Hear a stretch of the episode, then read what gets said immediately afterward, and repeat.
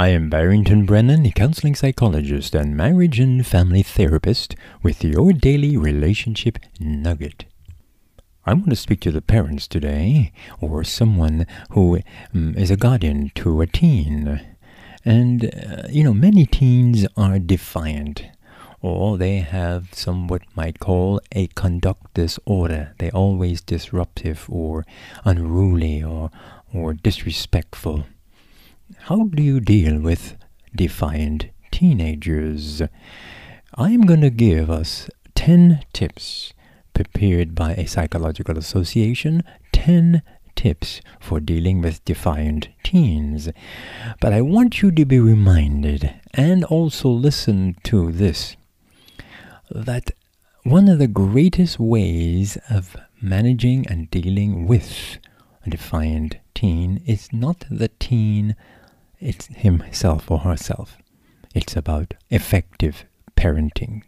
So watch as I give the 10 tips. Hear what I'm talking about. So here the first tip dealing with a defined teen. 1. Establish common ground. One of the major reasons why you and your child are at odds is because you highlight the differences between yourselves. Make a list of things upon which you can agree, the common ground. This is a brilliant way to start. It lays the foundation to remove the defiance and establish trust and goodwill. Number two, remove the control battle. A defiant teenager will often see their situation as being them and me, that them being his or her parents. The issue of control or who is the boss should be downplayed. Teenagers are not children, even if they behave badly. They are young adults, and working together is a far better option than a boss, the parent, ordering the child. Now, I, I, hope you're getting the picture, and I have learned and, and discovered, not only in my training, but in my working in my therapy office, that often this is a big problem. Parents are in charge, and that's the point that they want to get across to their children. It's a matter of control, and they forget that the louder they speak, the louder they scream, the less authority they have, and the more disrespect they have from their defiant teen. So they lose control of themselves in endeavoring trying to control their defiant teenager. Isn't it interesting? Number three, encourage mutual respect. Isn't that interesting? I'm dealing to talking to parents now, you know. Love is at the heart of all good relationships, but respect is not far behind. Sometimes telling your teenager you love them will not cut the ice. Aim for the time being for respect, and that's mutual respect. As a parent, show clearly that you respect your teenager. Give them respect and certain freedoms and in no way mistreat them. From respect, love may well recover. Now that's the third point. I'm sure you're really getting that this problem with defiant teenager has a lot to do with parenting styles. Okay, listen. Solve problems together. That's point number four on 10 tips dealing with a defiant teen. Solve problems together. Defiance often comes when problems surface. Don't see a problem as a problem. See it as a way to build cooperation. You and your child can solve the problem together. Work as a team. Number five. Now here is a big one.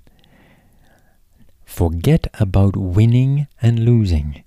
If the parent sees the conflict as a test, a chance for them to prove that they deserve respect and have authority over the child, then disaster beckons. You may well be making a bad situation worse. Don't try to win.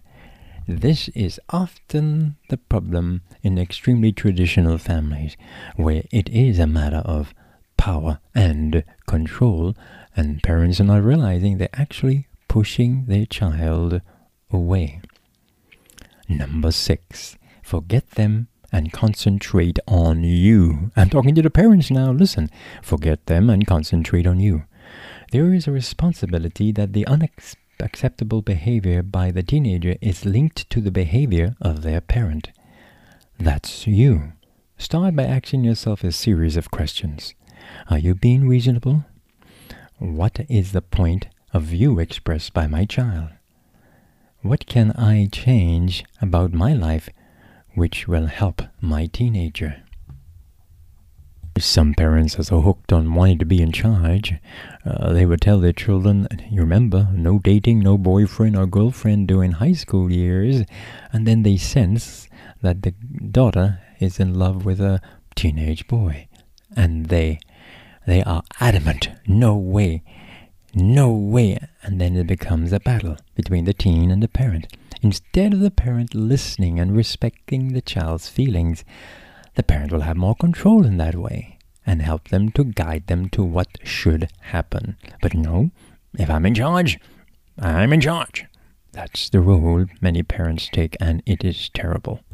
Number seven, strong families equal strong individuals. If the parents are a loving couple and respect and concern for others, the chances of happy family are higher. Some would argue much, much higher. Make sure that the family unit is strong and growing stronger. Then, if one member, your teenager son or daughter, becomes defiant, you will have a shining example of how happiness can and does work within your own family. And that's so true. Now, what about when there's a single parent family or, or these um, multi home families? Well, it's the same way. Make sure there is lots of respect and love in that family. Number eight, quality time means just that. We all know the quality time expression, but saying it and doing it are two different things. You need to spend one on one quality time with your teenager make it a regular and positive. That is, make it regular and positive.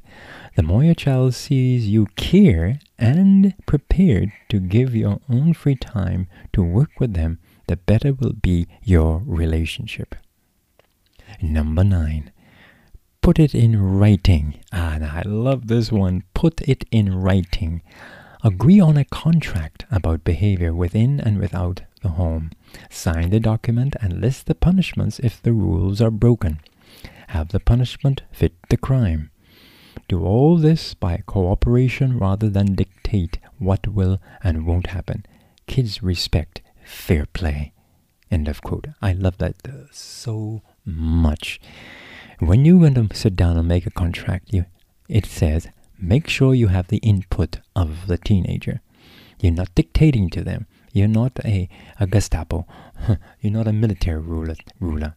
You are a parent who's demonstrating how to be in control by being calm, supportive, respectful, loving, and caring. Then the last one, number 10. Communicate which works. We all know how to talk to our kids, or think we do, but understand that we say and what our teenagers understand may not be one and the same.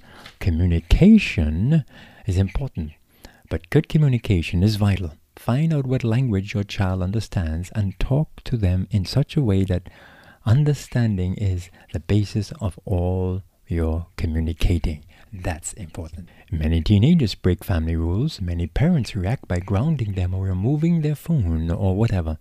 This is a form of punishment.